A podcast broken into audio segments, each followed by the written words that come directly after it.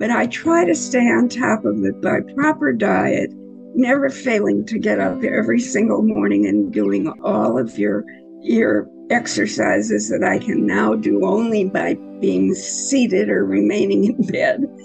And at night, I do your breathing so that I sleep well.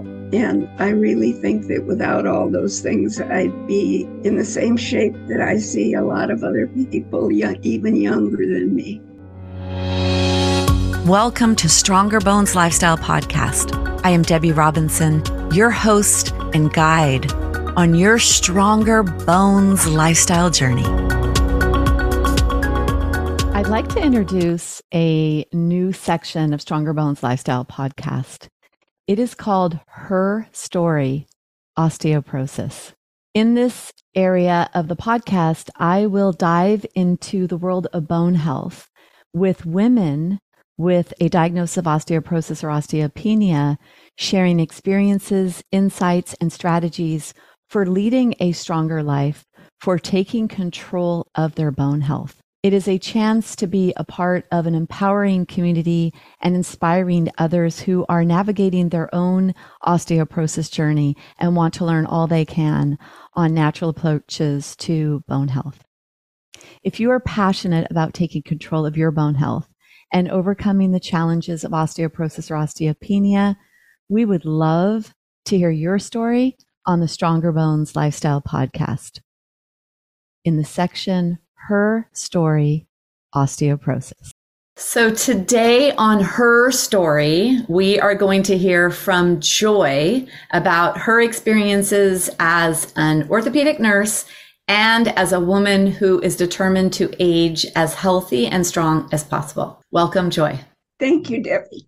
Okay, Joy, I, I, well, I asked you on here for various reasons because you and I have known each other for a lot of years, maybe eight years at this point, maybe since 2015. And you've been a very important part of my life, as you know, because you introduced me to the doctor that you worked for that did my hip replacement.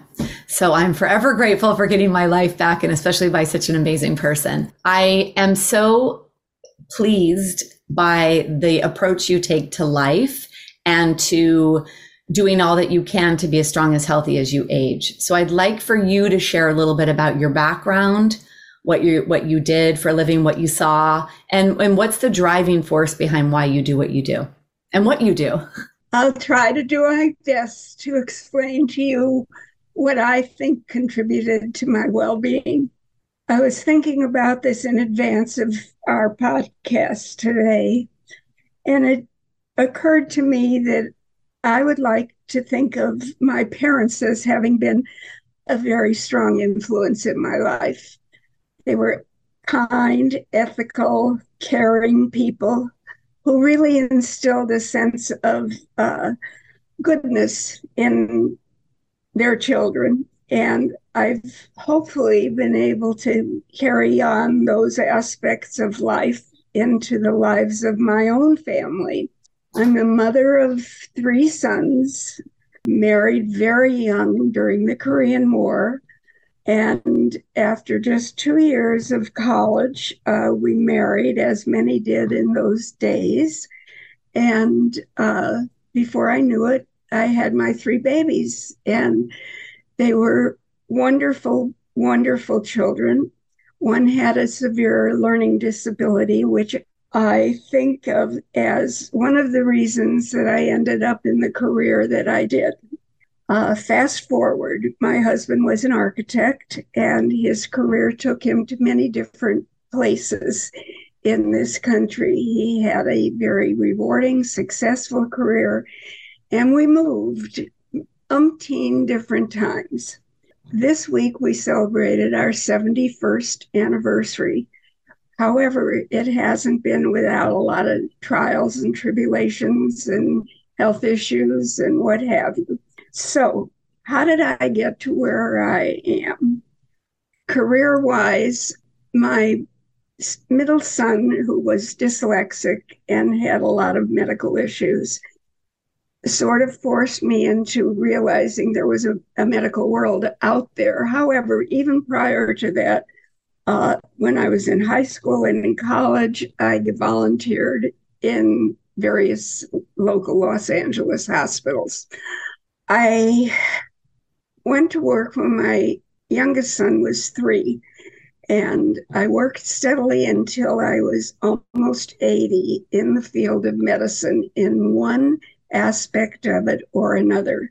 Times were different in the start of my career, if you will call it that. I had various and sundry interesting jobs uh, in medicine, the first of which was in, working as a receptionist in an emergency room. That was followed by having answered an ad uh, when we moved, one of the many times that we were forced to move. Uh, and it called for someone who had experience with birth defective children. And to me, that meant something akin to what my child was experiencing. And it turned out that that physician who hired me, he was the head of uh, UCLA's plastic surgery program. And this takes us into the 1960s. From there, uh, I moved on to a very, very uh, prominent edifice in Los Angeles that's about, I don't know, 10, 15 stories high, and it housed nothing but medical practices. And in those times, in the 70s, uh, there were no no such things as Medicare qualifications or anything of that nature. And I was hired by a uh, physician who trained me to be an operating room assistant. And I went right into the operating room with him, operated on countless people with him. I could never, ever count how many. And that in turn led me into the world of orthopedics. I when I was through with my surgical assisting, which I did for about 10 years, very gratifying really wonderful, wonderful time in my life. Boys were all educated, they were getting out of college, etc. And uh, I was free to continue on this path. And uh, I started a medical management business in that building. It had about 100 physicians. And uh, I had many built in clients, people I knew I was contacted by a local residency program, which is where I met the doctor who operated on your hip some 30 years ago. And they became my clients. And at one point in time, after I too had had the experience of a lifetime, I will say, a successful management business clients all over the country, uh, they said, Why don't you come and work for us? And I gave it a lot of thought. This is the practice that he was associated with, and a residency program that he was associated with. And it was strictly um, joint replacement, major joint replacement, and orthopedic trauma. So I started out with them in the nursing aspect of their practice, but eventually evolved into one of the administrators, and he became the principal of that practice, which is why when you had problems, I knew I was recommending somebody very, very, very capable and special to you. It has just been a marvelously rewarding uh, career yeah, that's why you that. stayed. That's why you stayed. I remember you telling me you were going to retire, but he got you to stay. So were you were you technically well, a nurse or a nurse or an assistant? No, I I had a two year uh, educational experience at UCLA, and then and that was there was no nursing pro- program oh. at that time. It was in the early 1950s. Okay. I graduated from high school uh, before I was 17. So I was in that program till I was 19 and then got married and never went further back into it because I immediately started working in medicine. So in those days, you needed no certification whatsoever. Okay. But I would say that initially my my uh, title would have been um, surgical tech. There was such a thing in those days, and you needed no certification. So I never was a bedside nurse as such, uh, right. but I was always in the surgical aspects of orthopedics from then on. And fortunately, for a lot of human beings in the world today, the doctor we speak of is one of the principals in a magnificent humanitarian program, which is called Operation Walk. And they have done thousands and thousands and thousands of joints the world over. And I too was one of the privileged people to coordinate a great deal of that program. We've gone all over the map. And they do 50 major joints, meaning hips or knees, uh, when on every mission, and they do two missions a year. Yeah, it's so, so amazing because joint health is critical to being happy, being healthy in your body. Okay, so uh, we've spoke a little bit. I asked you, what did you observe when somebody w- when you were in an operating room? Like I asked you, could you tell lifestyle factors? Was it apparent to you the lifestyle someone had, and how relational did you feel that somebody their lifestyle was to where they ended up needing a replacement or whatever it was like what did you notice or what did you see i wanted to know how the role of lifestyle and healthy living and degeneration in the body. So you told me some things you observed. Okay. Well, I have to go backwards a little bit because prior to being in the operating room um, with a particular patient, I was responsible at all times for many, many years of doing the initial workup and the initial history. I would take the initial call from the patient because in the beginning we were a two man team before we became who we ended up being. And I would take the call from the patient or the patient's referring doctor, then bring them into the office, interview them, find out about their lifestyle and about what what brought them to the office at that point. So I knew a great deal about the patient before they ever got to the operating room. And yes, in answer to your question, their lifestyle and their God given ability to deal with that lifestyle, whether they had hereditary aspects of their uh, physical being, whether they were suffering emotional issues, they all fed into whether we chose them as a, can- a qualified candidate for surgery. And it was borne out on numerous occasions, far too many for me to ever tell you about. We knew in advance who had a deteriorated health system, body, etc., because they didn't live right. They didn't have the, uh, the opportunity to be healthy in the beginning. And we rejected many, many people because they were either heavy smokers, obese people, um, people who we didn't feel were sound enough to accept the challenges of major surgery. And this was all borne out the moment the knife went in. And I remember telling you at one point that a smoker was obvious immediately because the tissues in their body had a different consistency than the person who had better health habits. And the outcomes, therefore, were far more predictable in a healthy person. And we recommended to many, many patients that prior to going into surgery, that they elevate their standard of existence in terms of their diet, in terms of their exercise, resolving any issues that were making them unhappy, or you have to be a whole human being to have a successful surgery. And then do you think that that's informed you? Because I, you will be 90 yes. in September. And so Correct.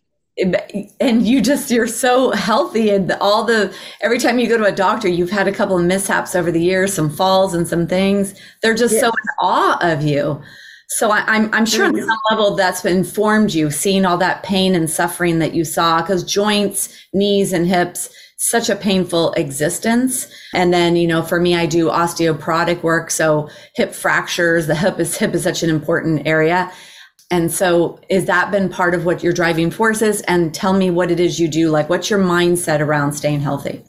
Well, living a wholesome lifestyle, as wholesome as it can be at our age. I still drive. At, at the moment, I'm told not to because I'm anticipating a second hip replacement.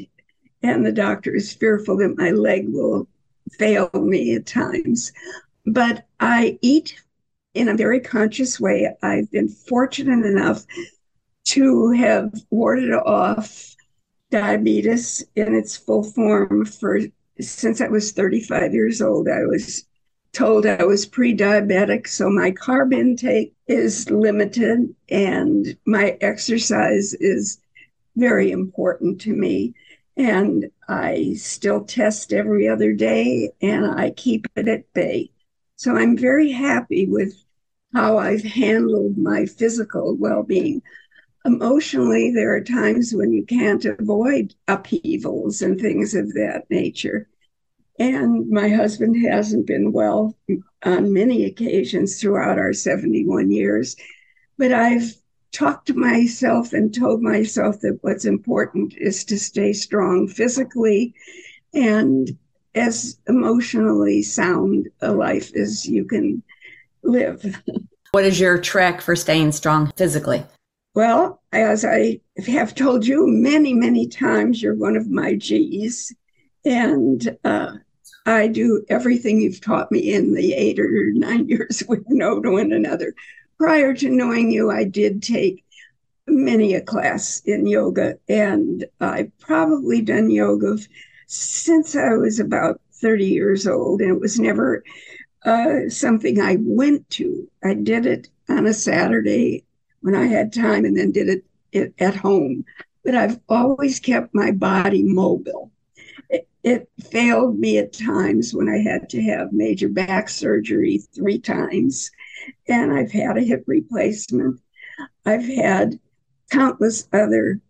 I hereditarily, I wasn't blessed with such great uh, medical situations. My father was diabetic and also had heart disease. I've had a lot of heart issues, but I try to stay on top of it by proper diet, never failing to get up every single morning and doing all of your your exercises that I can now do only by being seated or remaining in bed.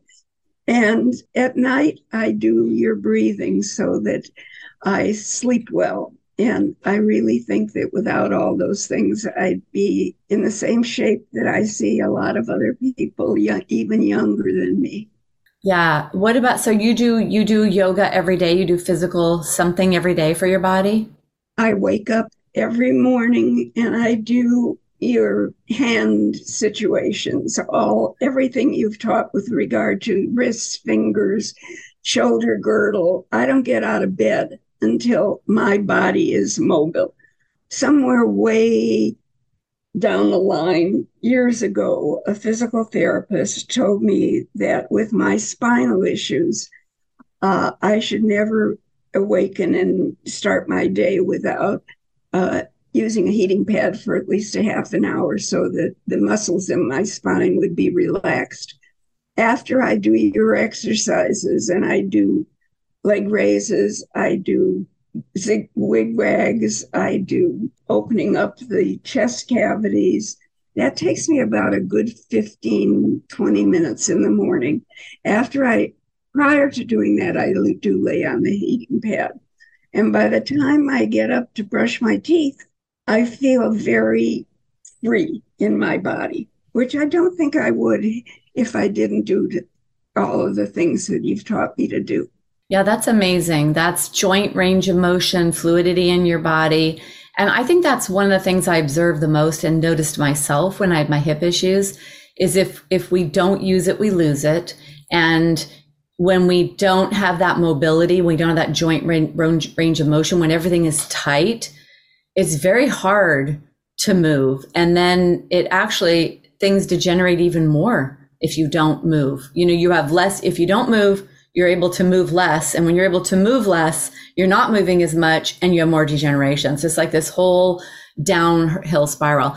I, yeah, I didn't think it's amazing that you, that that's a part of your daily routine. And, and I think that that's what I'd love for people to understand is that we have to take care of ourselves. There's no one else coming in to do it for us. It's not here, take this pill. Here is this supplement or here is this thing. It isn't. It's a self care practice. And that's, you know, yoga to me is a self care practice. So, yeah, well, I'm just amazed at you, Joy, and Thank the state you. of your health. And then every time you have an ailment, you fall or you, you know, something is always happening. That's happened too many times of late. Uh, and I can't tell you whether it was that I wasn't observant of my surroundings or whether my limbs just weren't coordinated well enough. But senior citizens do fall. That's that's the fact. Yeah, they do. And, yeah, we're not going to stop that. You know what I would say? That you are bendable and not breakable. Thank you. Uh, I hope that that stays the way it it, it is uh, that I can continue to stay at that level for a long, long time. It, it, I'm blessed. I'm a great basketball fan, professional basketball, and we have operated on so many athletes I couldn't ever enumerate them for you. But they use an expression often that they're blessed. I've been told a hundred billion times that these guys were blessed to have met us. And I have to say that I am blessed to have been able to incorporate everything I've learned about healthy living into my own lifestyle. Uh, it, it's it's really made it a wonderful life. That's what I can tell you. All right. Well, thank you for sharing your story. I hope that other women are inspired to realize that every day, just even 15 minutes of keeping yourself lubricated and mobile is going to take you a long way to that 90. I always say, think of the number 100. We're going to live to 100. And how many more years do you have to live and what do you want them to look like? That's and right. you're, you're proof in the pudding that you're living a very full, active lifestyle. I should have added, uh, and uh, forgive me for overlooking this, that in addition to what you've taught me, I walk every single day. And I now live in an apartment complex. It has a gym, it has a pool, it has many, many things that I could take advantage of, and I don't, but I walk. I walk the halls. I walk, it's a large building, and I walk three times around most every single day. And uh, I never give that activity up because I think if I miss a day, I can feel the difference in my body. Well, that's great. So keep doing it. Keep doing what you're Thank doing you. because it's working. It, I, I have to. I have to keep up with my all my kids and grandchildren and what have you. You know, and that's a motivating factor for a lot of women. And it's like either you don't want to be seen as the weakling, you don't want your family to, to be dependent on your family, or you want to keep up with the younger generation and all of your grandkids and now great grandkids. So Great job. Thank you so much for sharing your story with us. Thank you, Debi. Bye bye. Thank you so much for listening to Stronger Bones Lifestyle Podcast. Bone loss is not an inevitable part of aging. We don't have to just wait for it to happen. There is so much that you can do, and that is what you will learn each week on the show. Go to my website, debirobinson.com, if you want more information about what was shared in today's episode at the bottom of this episode in the show notes, there will be links to whatever was shared. Please subscribe to this podcast, share this podcast with your friends, your family, or any women that you think may be interested or benefit from the information we're sharing. Please rate the podcast. And if you have any questions you'd like asked or answered, I would love to hear from you. Let's do this, ladies. Let's change the way the world views osteoporosis and slow down, stop, or reverse our bone loss, take charge, and show other ladies what is possible. Thank you so much for joining me.